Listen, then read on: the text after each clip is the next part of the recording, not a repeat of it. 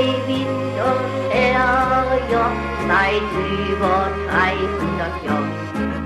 Wir kennen keine Herrjoch, drum wären wir um den Kopf.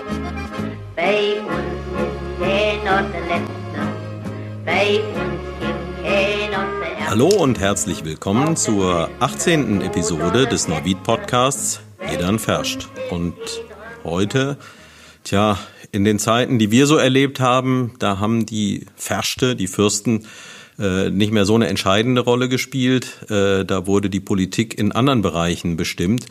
Und wir gehen zwar heute ein bisschen in die Historie der Stadt rein, aber eben nicht so weit zurück, äh, als die Stadt gegründet wurde, was ja damals tatsächlich das Fürstenhaus zu Wied diejenigen waren, die dafür verantwortlich waren.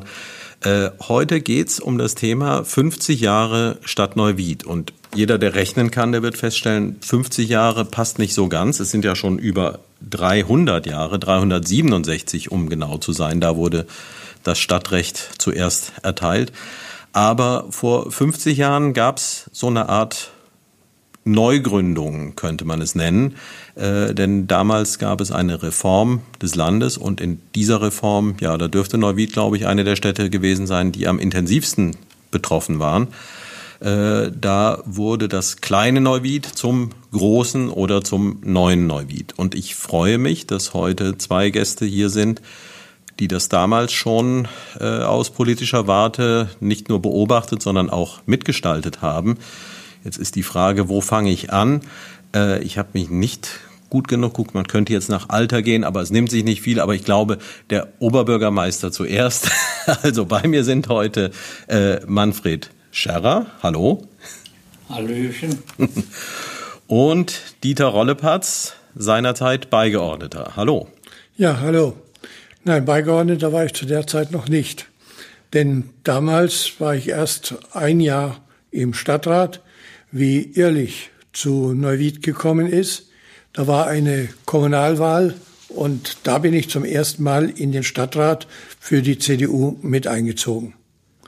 Und äh, dann kam ja erst der Zusammenschluss, die mit den äh, Heimbach-Weisern, Engerson und den ganzen äh, Niederbiberer Bereich. Äh, und dann bin ich auch wieder in den neuen Stadtrat gewählt worden. Und aus dieser Sicht kann ich dazu nur etwas sagen. Ja, da ist ja schon die erste interessante Geschichte drin.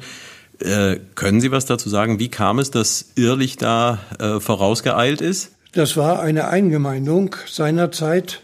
Und äh, im Gegensatz zu dem anderen, wo ja äh, ein Zusammenschluss von verschiedenen Gebietskörperschaften erfolgt ist, und das, das ist aber mehr oder weniger auf freiwilliger Basis gewesen, mit ehrlich.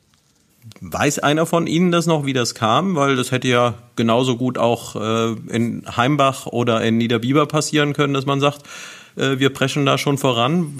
Warum waren die Irrlicher den Neuwiedern besonders wohlgesonnen? Ja, das ging von Ehrlich aus. Die wollten äh, mit zur Stadt. Das war also dann eine äh, einvernehmliche Eingemeindung, mhm. die natürlich auch eine Wahl erforderlich machten, weil ja dann die Ehrlicher auch mit äh, in den Stadtrat wollten. Ja. Okay. Liegt vielleicht auch ein bisschen daran, ist am dichtesten dran, oder so rein? Äh Och nein, das war sicherlich hat man in Ehrlich den Druck gespürt, hier wird sich was tun und dann ist es vernünftig, wenn man freiwillig als erster die, die Flucht nach vorne antritt. Mhm. Und das haben die sich den Neuwiedern angeboten und die Neuwieder, wir waren froh, dass die Ehrlicher äh, Pionierleistung erbracht haben. Ja. Um den anderen zu zeigen, hier, ihr braucht doch keine Angst zu haben, hier zu uns zu kommen. Denn das war ja alles auch emotionsgeladen. Ja, Erklären Sie mal einem Heimbacher, dass er nach Neuwied soll. Das ist heute noch nicht endgültig abgeschlossen, der Eingemeindungsprozess. Aber das war so und war damals auch bundesweit eine Aktion Zusammenschluss von Städten. Die Hessen spielten damals bundesweit die entscheidende Rolle. Da sind ja auch Verrücktheiten passiert. In Hessen ist es so weit gegangen, dass da Gießen und Wetzlar zusammengelegt werden sollten zu einem neuen Stadt mit dem Namen Lahn. Mhm. Dagegen haben die Leute zu Recht protestiert in den beiden Städten. Und das war damals eine Aufbruchssituation. Man hat, die Leute haben ja auch noch zum Teil geglaubt, dadurch würden Kosten gespart mhm. und äh, größere Einheiten. Wir beide, ich in der SPD, ich sage jetzt mal in der SPD, er in der CDU, wir haben das hier aus der Innenstadt oder aus Altneuwied positiv alles unterstützt, weil die alte Stadt hatte keine Flächen mehr und es musste irgendwas passieren, äh, weil äh, Neuwied konnte sich nicht mehr weiterentwickeln. Mhm. Und das ist erfolgreich auch alles dann passiert. Und ich glaube, es waren, richtige, waren richtige Entscheidungen. Da kann man heute im Nachhinein auch spekulieren, der ein oder andere noch dazugekommen. Mhm. Und es gab Verrücktheiten, die gingen ja sogar äh, mit der ganzen Verwaltungsreform.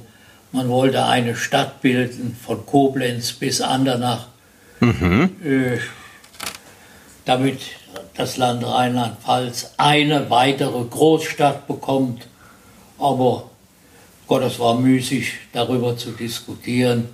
Und im Nachhinein kann man sicher nur sagen, was für ein Glück, denn diese Stadt wäre überhaupt unregierbar, allein von der Fläche her und von der Größenordnung. Auch von den verschiedenen Mentalitäten. Ja. Das haben wir ja schon hier in dieser Stadt erlebt die Verbandsgemeinde Engers mit Gladbach, Heimbach-Weiß und die Verbandsgemeinde Niederbiber mit Oberbiber, Rodenbach, Altwied und Feldkirchen waren ja schon sehr unterschiedlich von ihrer Orientierung. Ich hatte immer den Eindruck, dass das die Verbandsgemeinde Engers mehr in Richtung Koblenz tendiert und die dann alle zusammenzukommen. Ich habe immer gesagt, dieser, dieser Zusammenschluss war eine Zweckhochzeit, aber keine Liebesheirat. Mhm. Äh, das merkt man zum Teil heute noch. Ja, so ist das. Ja, aber von, von wo ging denn die Initiative überhaupt aus? Weil das ist ja wirklich vom Land Rheinland-Pfalz. Verblüffend, wenn man jetzt äh, in der Rückschau kann man natürlich sagen, naja, es ist so geworden und es funktioniert ja auch zumindest leidlich, auch wenn, wie Sie sagen, äh, da immer noch äh, vielleicht ein bisschen Animositäten sind. Aber ähm, naja, wenn man jetzt eben, wenn ich es auf den persönlichen Bereich übertrage, so wenn man jetzt sagt, äh, die und die Leute, die sollen jetzt mal zusammen in ein Haus ziehen, äh, und die sind sich vielleicht nicht so ganz grün, die hatten vorher schon mal Ärger miteinander oder der eine hört immer gerne laute Musik und der andere möchte seine Ruhe haben. Ähm, das ist ja gar nicht so leicht, selbst wenn es äh, sinnvoll und notwendig ist. Aber Sie, Sie sagten, die ursprüngliche Initiative kam erstmal vom Land her. Vom Land. Es war für ganz Rheinland-Pfalz eine Verwaltungsreform vorgesehen. Und dann gab es natürlich die verschiedensten, wie Herr Scherrer eben schon sagte, äh, kuriose äh, Zusammenschlussmöglichkeiten. Aber auch hier im engeren Bereich gab es Pläne, Engers und Bad Hönningen und so weiter, die gesamten Bereiche noch mit in die Stadt zu nehmen. Ich halte das, wie es jetzt äh, bis heute ist, für eine der vernünftigsten Lösungen. Mhm. Und wo wurde das dann seinerzeit diskutiert und, und äh im Landtag von Rheinland-Pfalz, mhm. im Innenausschuss äh, wurde sich mehrfach darüber unterhalten, über diese ganzen Zusammenlegungen und äh, zum Schluss hat man einen Kompromiss gefunden, nicht nur bei Neuwied, sondern auch bei anderen Städten mhm. und äh, das war auch nachher kein Thema mehr. Ja.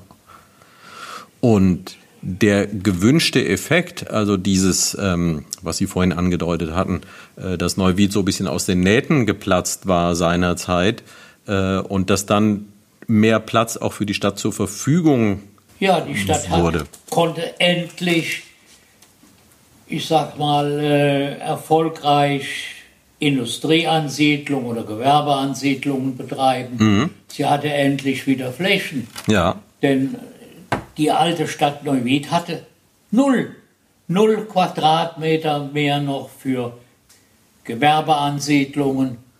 Man, das war ausgereizt. Mhm. Und das war die große Chance, mit neuen Flächen auch äh, diese Stadt attraktiv zu machen. Und ich sag mal, Herr Rolopatz und ich, die ja später dann im Stadtvorstand und in, in den Fraktionen waren, die haben das ja alles miterlebt, was da diskutiert wurde. Und das war eine erfolgreiche Geschichte. Das kann man sicherlich auch im Nachhinein sagen. Mhm. Wir hatten am Anfang ein paar Personalprobleme, denn äh, es wurde ja keiner entlassen. Und ich muss mal sagen, wir hatten acht Bürgermeister, glaube ich. Sieben. Sieben Bürgermeister. Sieben Bürgermeister, davon sind sechs im neuen Stadtvorstand gewesen ja. und einer ist äh, bei den Stadtwerken als Direktor ja. gelandet. So ist das. Und äh, derjenige, der bei den Stadtwerken landete, der frühere Bürgermeister von Heimbach-Weiß, der Oswald Roth, der war äh, der große finanzielle Gewinner von der ganzen Geschichte. Denn äh, ich war ja bei der SPD da dabei, als das alles festgelegt wurde. Der hat das elegant gemacht. Der hat also gesagt, ich beanspruche nichts, sondern ich nehme das, was übrig bleibt. Und alle anderen konzentrierten sich auf alle möglichen Positionen. Und der Herr Roth wartete und war nachher, weil ein Werkdirektor der Stadtwerke nicht vom Stadtrat festgelegt bezahlt wird, sondern nach Umsatzzahlen. Mhm. Und da die Stadtwerke ja sich auch entsprechend die Zahl der Kunden und damit die Abnahmen erhöht hatten, war der derjenige, der am meisten äh, sich verbessert hat. Also der hat auch dann indirekt von diesem, also weil wenn man sich so eine Statistik anschaut äh, und wenn man den Hintergrund nicht kennen würde, dann würde man staunen, was ist denn da passiert, weil man sieht die Einwohnerzahlen von Neuwied, die so ganz gemächlich nach oben gehen und dann plötzlich macht es diesen ganz großen Schwung. Das ja. war ja eben die Eingemeindung, ja. wodurch die Stadt plötzlich doppelt so, so viele Einwohner hatte. hatte und, so das, und das wirkte sich da halt auch aus, weil dann ja, entsprechend mehr Kunden dann da. Kunden bei den Stadtwerken stieg. Die, äh, ja, und da hatte der Stadtrat nichts drüber zu entscheiden, sondern der Stadtrat konnte vielleicht sagen oder konnte sagen, Direktor wird der und der aber nicht was das Gehalt angeht, sondern das wurde festgele war festgelegt nach den Umsatzzahlen. und die stiegen dramatisch und keiner von denen, die vielleicht für diese Funktion auch in Frage kamen, hat sich überhaupt darum gekümmert, Tja. sondern äh, die äh, pochten auf alte gemachte Zusagen. Der eine wollte unbedingt Verwaltungsdirektor werden, der kam aus Oberbeber, der Herr Krumm. Ja, der war derjenige, der ja, am schlechtesten wegkam. Von dem, ja, weil er nach dem Stellenkegel ja. der Verwaltung diese Funktion bekam. Und da war irgendwo nach dem Stellenplan, war das ausgereizt. Ja. Aber bei Herr Roth zählte das alles nicht. Das zahlten zählten die nackten Zahlen. Und da hat er, das hat er wirklich clever gemacht. Tja, Wenn er das bewusst, ich glaube schon, dass er gewusst hat, was, wie das läuft. Aber das war jedenfalls aus seiner Sicht clever gemacht und äh, es gab auch keine Diskussion darüber, sondern ja, ist vielleicht auch für jemanden, der sich jetzt äh, entschieden hat, eine politische Laufbahn zu äh, einzugehen, äh, da fällt es vielleicht auch schwer, in eine andere Richtung zu denken und äh, eben nicht in diesem Verwaltungsbereich oder also ist im weitesten ja, Sinne ja auch. Ja, noch, Sie waren ja alle gewählt mhm. und hatten einen Anspruch. Ja. Und dieser Anspruch musste irgendwie auch verwirklicht werden. Deswegen hatte der erste Stadtvorstand auch äh, mit, äh, waren sechs Personen. Mhm. Und das ist schon ein, wenn man überlegt, heute haben wir drei. Teilweise hat man nur noch zwei ja. äh, im Stadtvorstand. Äh, da war das Aufgabengebiet sehr, sehr zergliedert. Und wie kam man dann überhaupt von dieser Menge wieder runter. Also es ist ja jetzt nachvollziehbar, warum. Es hatte sich halt so ergeben und das war sicherlich auch ein bisschen das Futter, was man denjenigen äh, in die Hand geben musste, äh, die von bisherigen Posten Abstand nehmen mussten. Ähm, aber in der Regel ist es ja so, wenn man erstmal äh, ein paar Stellen geschaffen hat, äh, da findet sich ja auch sicherlich jemand, der gerne da die Nachfolge antreten möchte. Also dann das wieder abzubauen, ist ja gar nicht so einfach. Ja, das ist sicherlich so, aber äh, allein aus politischen Überlegungen. Dann hat äh, mal die CDU gesagt, der Stadtvorstand ist zu groß, der nächste, der ausscheidet, wird nicht wieder besetzt. Und dann gab es Gespräche zwischen den Parteien. Dann wurde die Satzung geändert und äh, da wurde der Stadtvorstand nicht mehr mit sechs, sondern mit fünf, später mit vier oder mit drei mhm. besetzt. Das waren jeweils politische Entscheidungen. Ja. Natürlich gab es immer wieder Leute, ich hatte, ich hatte ja auch Interesse dran, mal in den Stadtvorstand zu kommen und bin ja auch hineingekommen. ja. Nein, das muss man so sehen. Ja. Das war, wurde aber äh, nicht, ich sage jetzt mal auf die Knochen des Einzelnen ausgetragen, sondern das war Übereinstimmung, hat man sich da arrangiert und hat gesagt, der und der oder jetzt sind die und die dran Mhm. Wir besetzen die Position so und so. Also Neuwied war immer eine Stadt, die davon gelebt hat, dass die Parteien, die beiden Großen, mhm. muss man mal sagen, die beiden Großen zwar keine offizielle Koalition hatten, aber dass sie vernünftig von Sache zu Sache miteinander geredet und entschieden haben. Natürlich. Also das war ähm, wirklich gut seinerzeit. Da konnte es auch mal richtig hart zur Sache gehen. Da wurde auch gerungen um die einzelnen Dinge, aber es gab keine Sitzung, wo man verärgert hinterher auseinandergegangen ist, sondern es war immer noch Zeit für ein Glas Bier. Hm. Tja, das ist vielleicht etwas gut. In 2020 halt ohnehin wahnsinnig schwierig. Ähm, aber was heute an vielen Stellen so ein bisschen fehlt, dieses ähm, neben dem offiziellen Teil auch noch ein bisschen einen inoffiziellen zu machen, äh, wo man dann sich auch wieder in die Augen gucken kann und selbst wenn man vorher hart gerungen hat. Ich glaube, das ist etwas, was momentan, äh, wir haben völlig, vor, vorhin... Völlig, völlig fehlt ja. hier in dieser Stadt, sondern äh, das sind Gräben entstanden in den letzten Jahren und die werden einfach nicht zugeschüttet, hm. sondern äh, jeder beharrt auf seiner Position und es ist halt so. Tja, und da finde ich, jetzt haben wir einen interessanten äh, Punkt.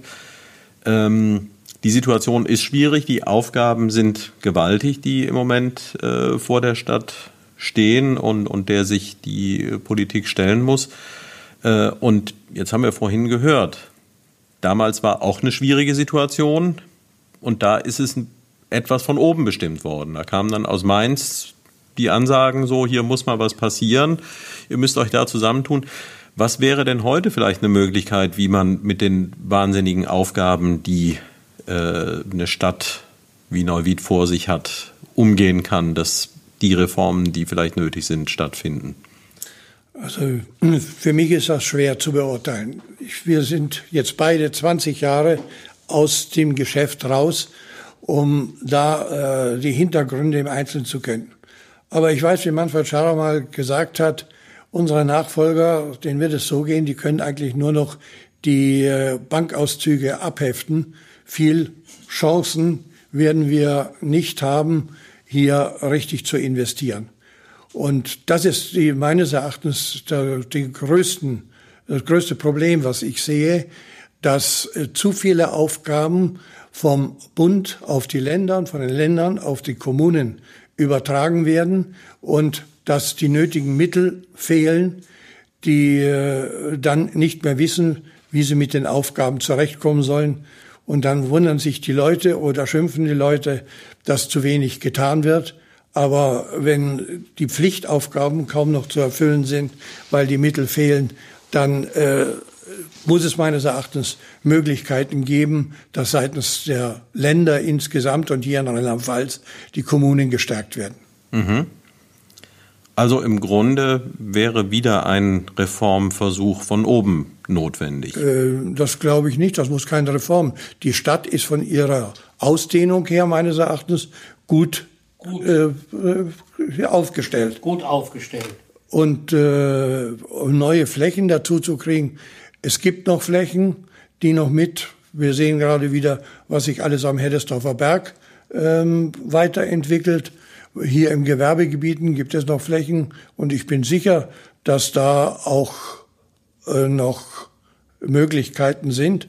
Viel mehr Sorgen mache ich mir um die Innenstadt, die äh, ja dermaßen ausblutet, dass man äh, wirklich befürchtet, fürchten muss, dass sich das weiterhin negativ entwickelt. Mhm. Und wie soll ich jetzt, ich will natürlich auf keinen Fall hier despektierlich sein, aber ähm, Sie sind ja beide in einem Alter, dem man auch eine gewisse Weisheit nachsagt. Und ähm, es ist oft schwierig für jüngere Menschen dann äh, da Ratschläge auch anzunehmen. Es, man muss auch jetzt äh, nicht davon ausgehen, dass jeder Mensch, der Lebenserfahrung hat, äh, über alle Dinge tatsächlich besser Bescheid weiß. Aber Anregungen aus so einer Richtung sind ja schon häufig hilfreich, weil jemand, der schon viel erlebt hat, der hat vielleicht auch für schwierige Situationen Ideen. Ja, aber ich, ich käme nie auf die Idee, hm. mich in äh, irgendeiner Weise in seine Diskussion einzumischen. Die jetzt die Verantwortung tragen, machen es meines Erachtens gut. Hm.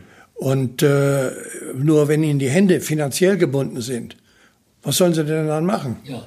Wenn äh, die Leute klagen, dass die Straßen nicht in Ordnung sind, dass die Schulen äh, teilweise nicht so sind, äh, wie sie gewünscht werden, jetzt insbesondere nach den Ansprüchen, die im Augenblick gestellt werden, äh, woher soll die Stadt es nehmen, mhm. wenn die äh, Länder äh, die Kommunen ausbluten lassen? Nein, es ist Jahrzehnte und das ist das Dilemma der, der Städte und Gemeinden, jahrzehntelang eine Politik gemacht worden, sowohl in den Landeshauptstädten, vor allen Dingen aber früher in Bonn und heute in Berlin, wo man sich feiern lässt und andere, die Städte und Gemeinden, das bezahlen müssen. Mhm. Der Herr Schröder, der frühere Bundeskanzler, wenn der auf den Deutschen Städtetag kam, ich habe das ja selbst erlebt, der hat dann von seinen reichen Freunden, von seinen Nachbarn, die das Geld haben, die, die äh, da sitzen, und äh, nicht wissen, was sie alles mhm. ausgeben sollen. Und für bestimmte Verrücktheiten wurden dann vorgeführt, was irgendwo gemacht worden ist. Sicherlich ist der ein oder andere Ausrutscher passiert, das ist völlig klar, wo regiert wird, passieren Fehler, mhm. passieren Pannen. Und äh, manches hat man vielleicht am Anfang auch nicht so erkannt.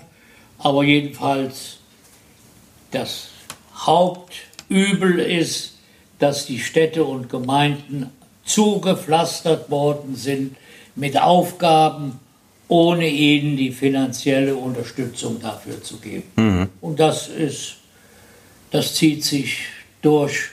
Und da können Sie, da können Sie hinfahren, wo Sie wollen. Hier im Lande Rheinland-Pfalz hat man äh, viele Aufgaben übertragen auf die Städte und Gemeinden, ohne ihnen auch das notwendige, die notwendige Unterstützung zu geben, finanziell. Ja. Das ist leider so, aber Da kann auch an die Regierung kommen, wer will. Mhm. Es gibt kein anderes. Tja. Aber äh, andererseits, also das klingt ja beinahe ein bisschen oder mehr als ein bisschen frustriert. Äh, ja.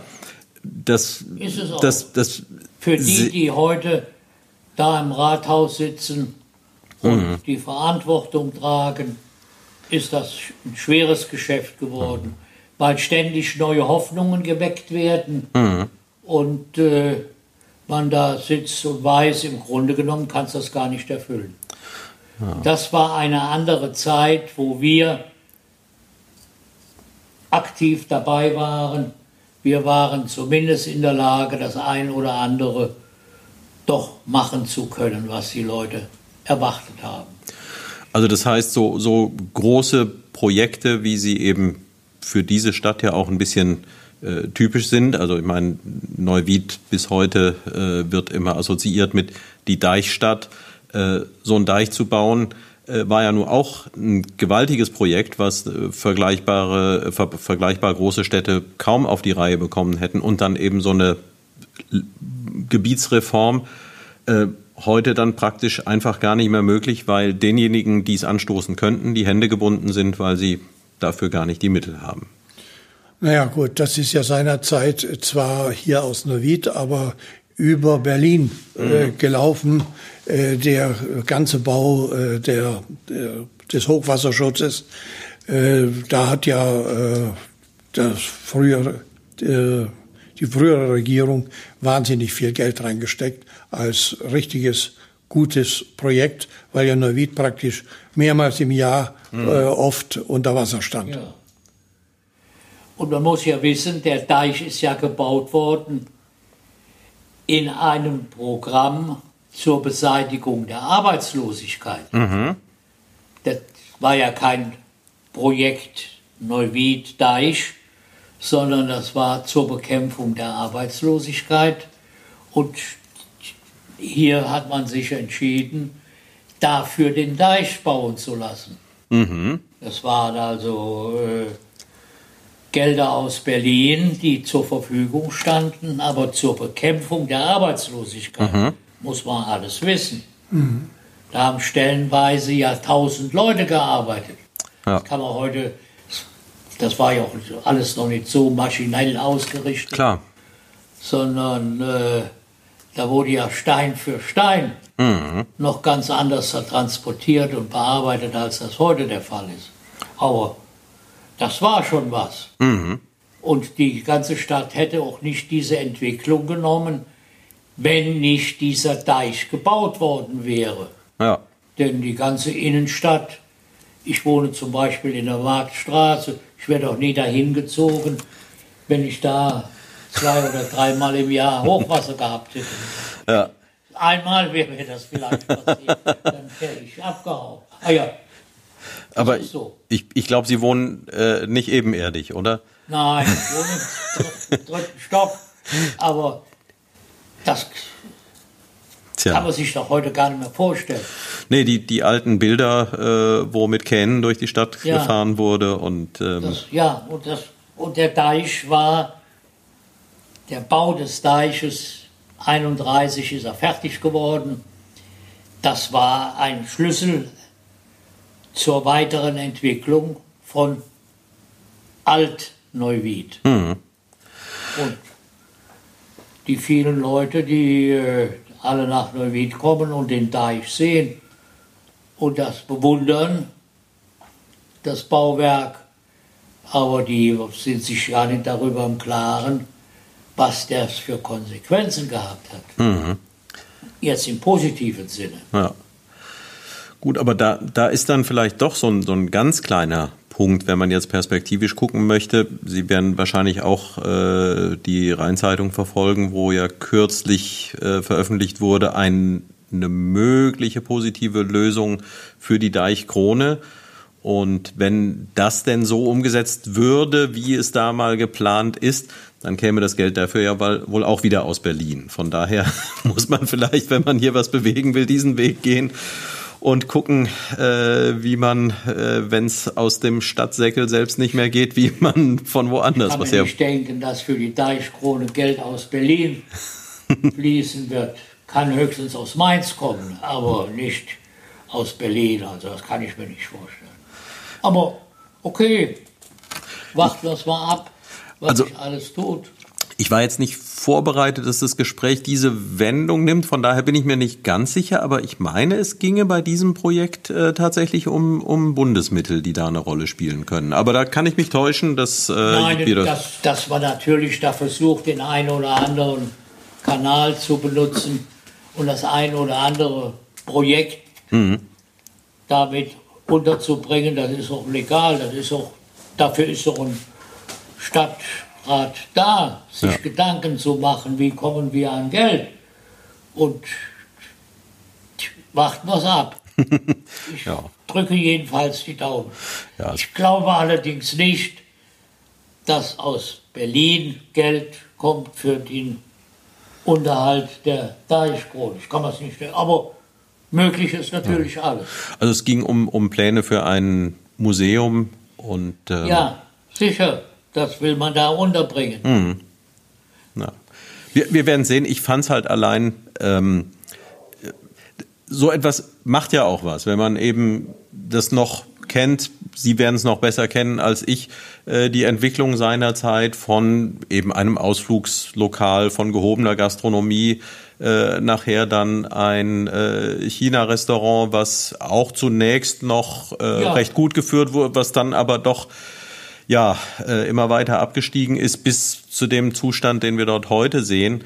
Ähm, das ist ja auch in der Beobachtung, wenn man da hingeht, denkt man, Mensch, das ist schade, das war mal ein Aushängeschild und jetzt ist es keins mehr. Und was dann in dem Moment passiert, wo es, und selbst wenn es nur komplett träumerisch ist, aber wo man so einen Architektenentwurf sieht und wo man sieht, Mensch, da könnte was passieren, so, wo man merkt, Mensch, das. Potenzial ist ja da. Sicher, nur äh, wie wollen Sie, wenn Sie da noch mal ein paar Millionen investieren müssen, Ja. um es überhaupt jemand anbieten zu können, dass der es vielleicht mietet, dann äh, ist da das Latein,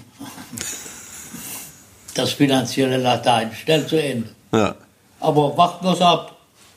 Ich drücke also den Stadtvorstand, unseren Nachfolgern, die Daumen, dass ihnen das gelingt. Aber ich habe da meine großen Zweifel. Aber gut.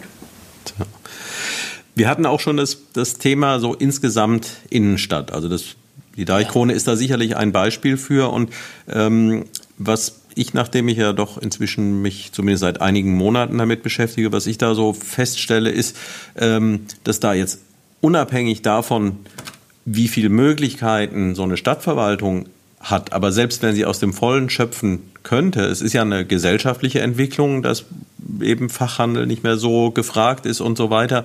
Äh, Und dass es da häufig auch eben ganz persönliche Interessen sind, dass die Besitzstände nicht so ganz klar sind, dass das Erbengemeinschaften sind, die gar nicht sich wirklich dafür interessieren, wo man also tatsächlich feststellt, ja, selbst wenn man wollte, wenn da eben jemand ein Privatbesitzer ist, der sagt, naja, wenn das hier nicht äh, richtig, richtig Rendite abwirft, dann lasse ich es halt leer stehen.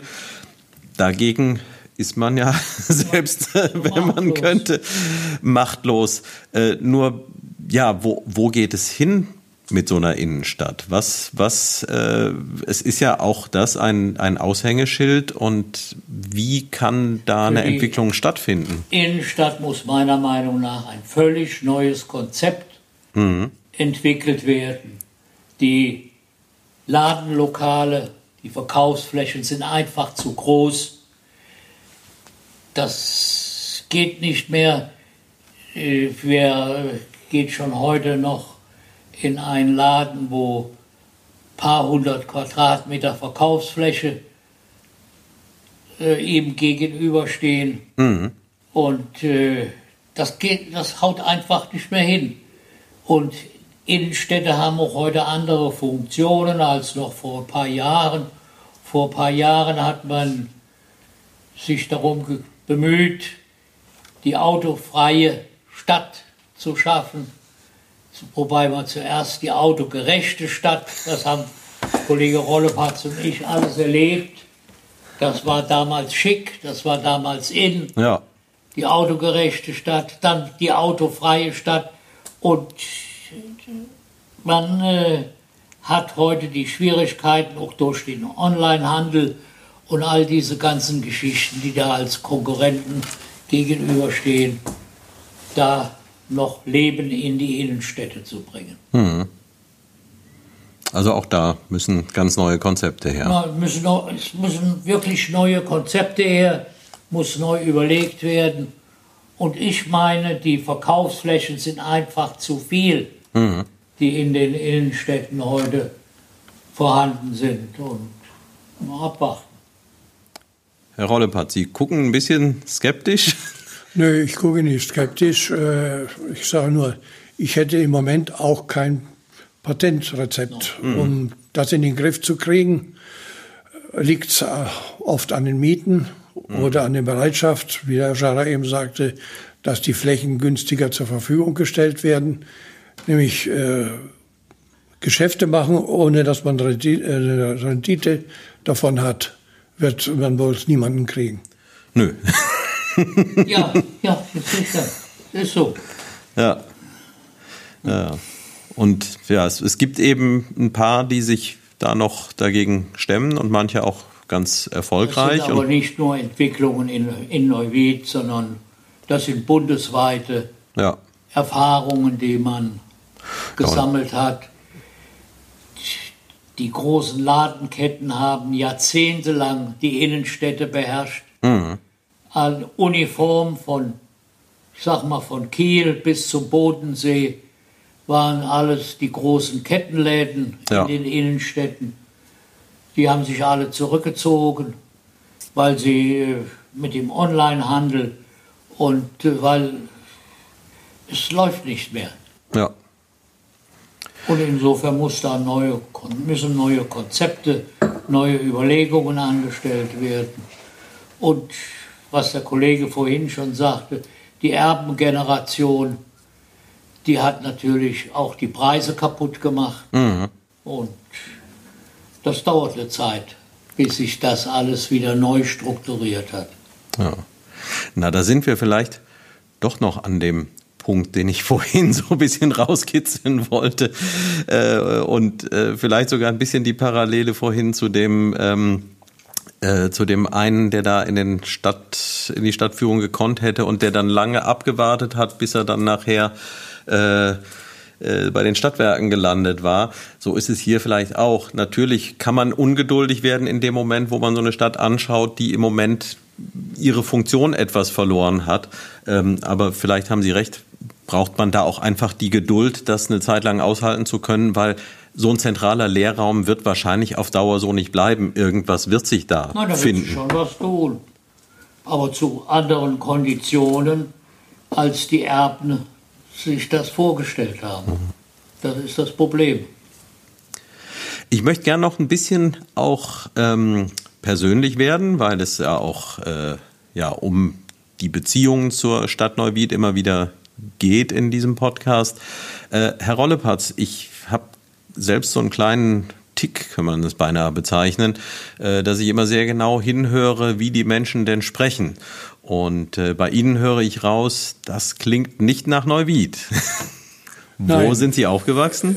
Ich fragen bin aufgewachsen, ich war sechs Jahre, als als wir vertrieben worden sind Mhm. aus dem Sudetenland, sind dann äh, nach Hessen gekommen, äh, haben dort bis äh, 1951 gelebt. Und da in Neuwied eine Ofenfabrik ist und wir zu Hause eine Ofenfabrik hatten, ist mein Vater, als er aus Gefangenschaft kam, dann hat er sich hier in Neuwied beworben und ist hier zur äh, Ofenfabrik der Brüdergemeine gekommen. Und äh, wir sind natürlich danach gezogen und äh, dann bin ich, wenn Sie so wollen, von meinem elften Lebensjahr an hier in äh, Neuwied aufgewachsen.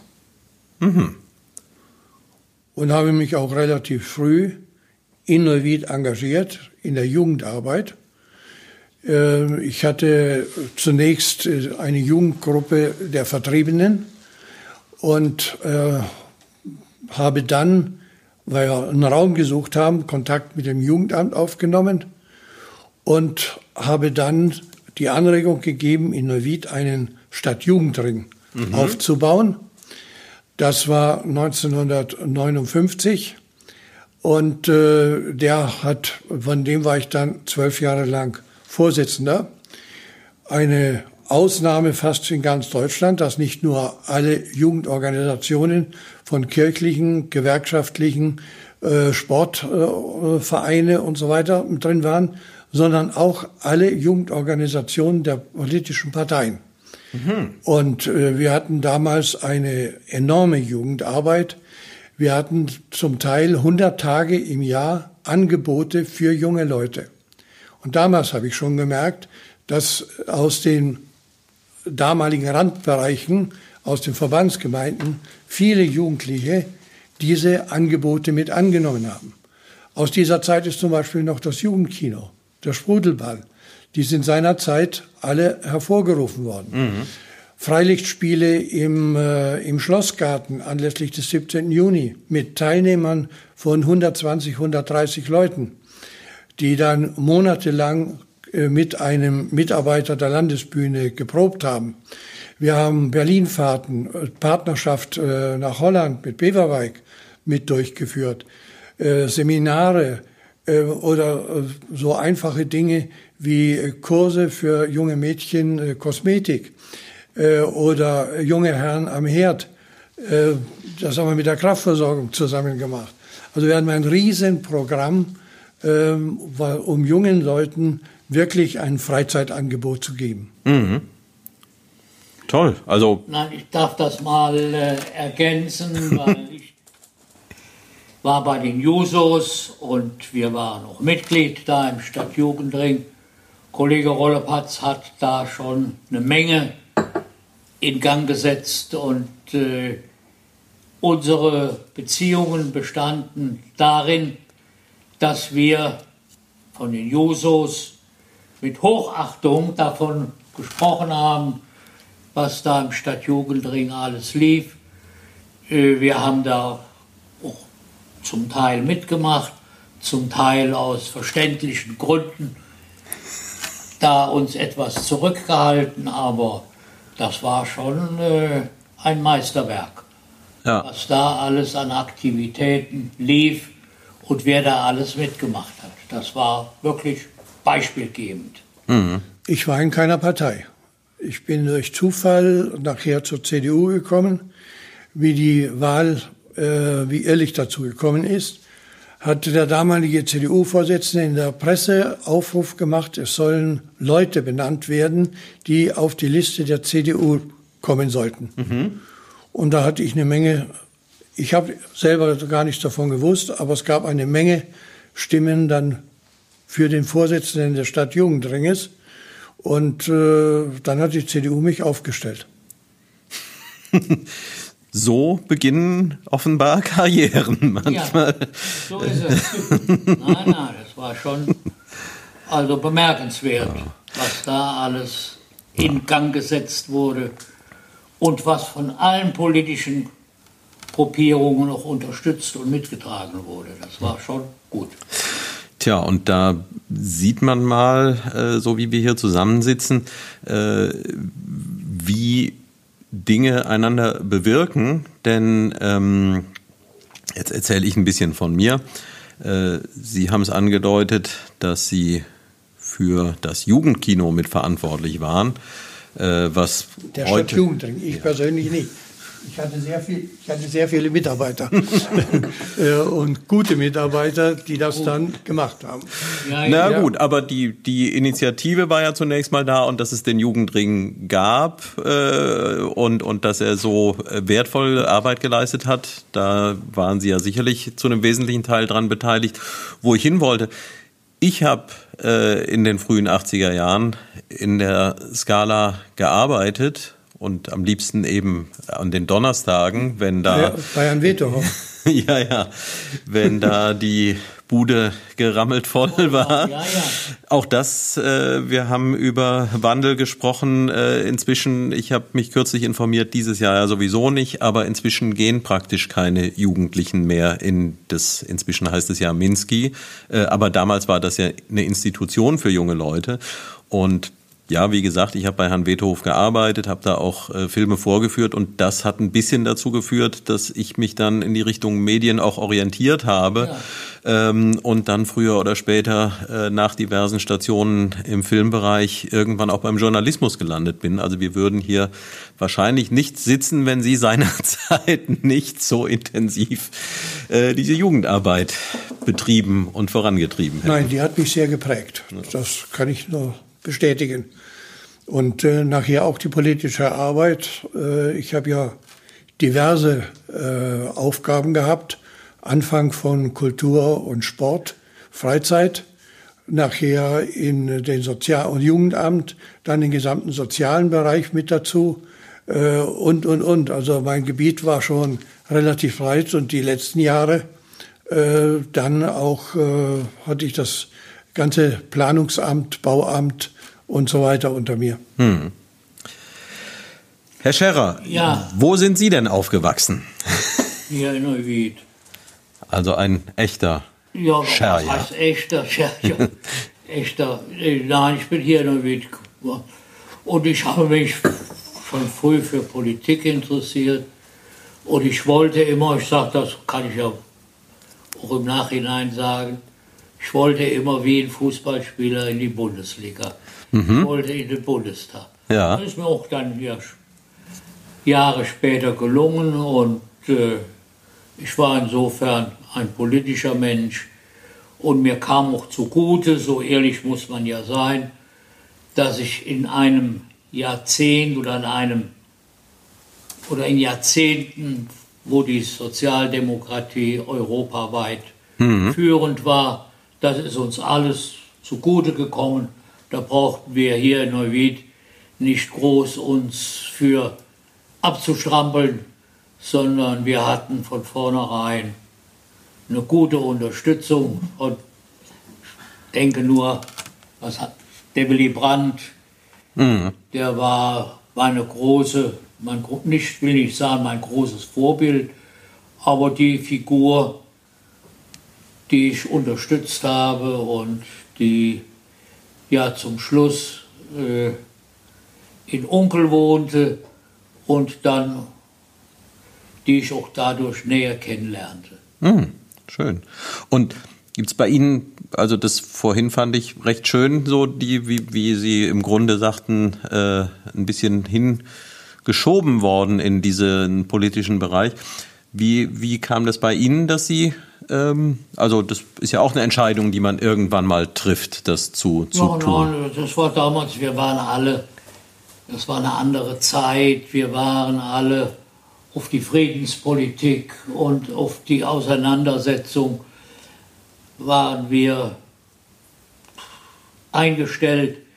Wir waren noch in der Lage, gut diskutieren zu können, was heute jungen Leuten auch fehlt, denn ich erlebe das ja auch bei unseren Josos, die äh, sind in der Lage, schöne Texte zu schreiben, aber in der totalen politischen Konfrontation, das sind sie nicht mehr gewohnt, das machen sie nicht mehr und äh, das sind schon Unterschiede gegenüber früher. Wir aber konnten noch diskutieren, wir haben auch äh, uns die Wahrheit gegenüber gesagt, aber wir waren deswegen nicht zerstritten. Mhm. Das war der Unterschied. Ja, vielleicht fehlt es ein bisschen an, oder nicht nur ein bisschen an Konfliktfähigkeit auch. Ja, sicher. Das die fehlt heute, die Konfliktfähigkeit. Also einerseits in den Konflikt reinzugehen, aber dann auch nicht äh, sozusagen danach ja. äh, kann man nicht mehr miteinander sprechen, so sondern. Und das geht dann sofort ins Persönliche und das sind, da werden äh, Barrieren zerschlagen, die es jahrzehntelang gegeben hat. Und das hält auch viele davon ab, heute sich politisch zu engagieren. Aber das habe ich dann richtig verstanden. Also bei Ihnen gab es nicht irgendwie eine spezielle Situation, wo Sie gesagt haben, so und jetzt gehe ich hier zu den Jusos oder so, sondern da sind Sie praktisch reingewachsen von, von Anfang an. Da können Sie sich gar nicht. Weil bin äh, ein Kind der Zeit geworden oder gewesen. Ja, es war so. Gut, etwas, was Sie beide vielleicht noch nicht wissen und wo Sie dann hoffentlich nicht darauf vorbereitet sind, aber ähm, als erfahrene Politiker haben Sie sicherlich immer Antworten. Wer auch immer in diesem Podcast zu Gast ist, bekommt diese Frage gestellt. Was ist denn, Herr Rollepatz, Ihr persönlicher Lieblingsort hier in und um Neuwied? In Neuwied ist für mich der Zoo um es ganz deutlich zu sagen. da habe ich 35 Jahre für gearbeitet, ehrenamtlich. Ja. Und das mir, macht mir immer einen Riesenspaß, wenn man sieht, ich war ja dann auch äh, Vorsitzender aller Zoofördervereine Deutschlands mhm. und kenne die meisten Zoos innerhalb Deutschlands, auch in der Schweiz und in Österreich. Und äh, muss ich sagen, was sich hier entwickelt hat, das kann sich sehen lassen. Der Zonowid gehört zu den mittlerweile großen ähm, äh, wissenschaftlich geführten Zoos. Ich sage immer, äh, wir spielen in der ersten Bundesliga, aber nicht um die deutsche Meisterschaft, aber auch nicht gegen den Abstieg. ja, und das ist vielleicht auch so was, ähm, ich, das ist etwas, was ich feststelle, vielleicht auch aus persönliche Aufstellung raus, aber so insgesamt äh, habe ich es auch im Laufe dieses Podcasts immer wieder festgestellt. Äh, in Neuwied neigt man so ein bisschen dazu, das eigene Licht nicht so wahrzunehmen. Äh, und da ist der Zoo eben auch so ein, so ein Beispiel dafür. Äh, keine Stadt vergleichbarer Größe kann etwas Vergleichbares äh, aufweisen. Und hier wird es so als selbstverständlich angenommen. Dass es ein Verein macht. ja. ja, wenn, ich war ein Gegner, dass die Stadt den Zoo übernimmt. Mhm. Seinerzeit ganz entschieden. Ja. Habe aber dann mit dem damaligen Oberbürgermeister Karl-Heinz Schmelzer zusammen den Aufruf gemacht, einen Verein zu gründen, um diese äh, Gesamtanlage zu erhalten. Mittlerweile der größte Teil ist im Eigentum des Vereins, der Flächen. Und was äh, mittlerweile sind über 80 Leute dort beschäftigt. Und wir sind bundesweit bekannt. Und das Einzugsgebiet des Zoos, und das ist meines auch wichtig für die Stadt Neuwied, hat mittlerweile einen im Radius von fast 100 Kilometern. Mhm. Und wenn da über 300.000 Leute jedes Jahr äh, kommen, dann ist das schon ein Ergebnis, was ich sehen lassen kann. Und was überwiegend von dem Verein finanziert wird, der Zoo Neuwied ist der schlecht finanzierteste äh, Zoo in Deutschland um es ganz deutlich zu sagen. Denn äh, die Stadt gibt 150.000, der Kreis gibt 35.000 äh, bei äh, 3, so und so viel Millionen mhm. Umsatz, die notwendig sind mhm. äh, zu machen, während andere Zoos Millionen kriegen. Ich habe gerade gehört, München, äh, Sie sagen es nicht genau, kriegt eine Corona-Hilfe im, äh, zwischen einer und neun Millionen. Mhm. Äh, die, der Zonavit hat vom Land 17.500 bekommen. Tja. Das ist dann die enorme Leistung des Landes. Hm. Dann müssen wir alle hoffen, dass trotz der Krise der Zoo uns erhalten bleibt, denn da fehlen die Einnahmen ja sicherlich auch ganz massiv. Natürlich, es fehlt über eine halbe Million. Hm. Was äh, im Frühjahr, die ganzen Osterferien waren drin mhm. und im ganzen Sommer keine einzige Schulklasse. Ja weil die Schulen ja selbst in, in der Petrouille waren. Die durften ja keine Fahrten machen, die durften ja keine Exkursionen durchführen. Das hat also alles stillgelegen. Von daher äh, hier dann auch noch der Aufruf an alle Zuhörer, dass sie gerne spenden dürfen. Ja, wir, wir freuen uns sehr. Wobei wir sagen müssen, gut, ich bin jetzt seit einem Jahr auch raus. Ich habe vor, wie ich 80 wurde, äh, meine Tätigkeit dort aufgegeben. Ähm, die, das Spendenaufkommen in diesem Jahr war enorm. Das war fast dreimal so hoch wie in früheren Jahren. Hm. Das spricht doch für die Neuwieder. Das, das sind nicht nur die Neuwieder. Das sind nicht nur die Neuwieder, sondern der, der Zoo hat einen riesen Einzugsbereich bis vor die Tore, sage ich mal, von Köln. Mhm. Äh, und das sieht man ja auch an den Autoschildern und das weiß man, wenn, wenn da Veranstaltungen sind. Und äh, der hat schon einen guten Namen. Mhm. Und das Neuwied nie, mehr, ich sag mal, Neuwied hat einen Charme, einen gewissen. Die Stadt hat sich nie wichtiger genommen, als sie ist. Das hängt vielleicht doch mit ihrer Gründertradition, mit den Herrnhuttern zusammen, mhm. dass man immer bescheiden war und äh, das hat sich bis heute fortgesetzt. Das ist ein schönes, das ja, wäre eigentlich sogar schon das, ein, ja, ein schönes Schlusswort, aber Herr Scherrer, Sie kommen auch nicht drum rum. Auch Sie müssen mir noch sagen, was Ihr Lieblingsort in Neuwied ist. Mein Lieblingsort ist unten äh, am Rhein, in der Nähe der Deichkrone, in der Nähe des Biergartens, in der Nähe des Pegelturms, weil ich wohne da unten und ich bin Mitglied vom Geländerverein und da trifft man jeden Tag nette Menschen, die froh sind, wenn sie sich etwas unterhalten können. Und äh, da bin ich, das ist also mein Lieblingsort. Ich sage, wo ich auch jeden Tag mich einfinde. Tja, Entweder auf dem Weg in die Stadt oder aus der Stadt zurück nach Hause. Und äh, was sich da unten tut, jetzt in den letzten Wochen und Monaten, kann ich nur sagen, ist großartig. Ich hoffe, dass es angenommen wird von den Besuchern, dass viele nach Neuwied kommen und meinen Eindruck bestätigen, es lohnt sich, nach Neuwied zu kommen und zu bleiben. Doch, da habe ich in den letzten Tagen auch schon einiges Positives drüber gehört. Also so die Tendenz äh, war ja, glaube ich, auch nicht ganz untypisch für Neuwied, als gebaut wurde.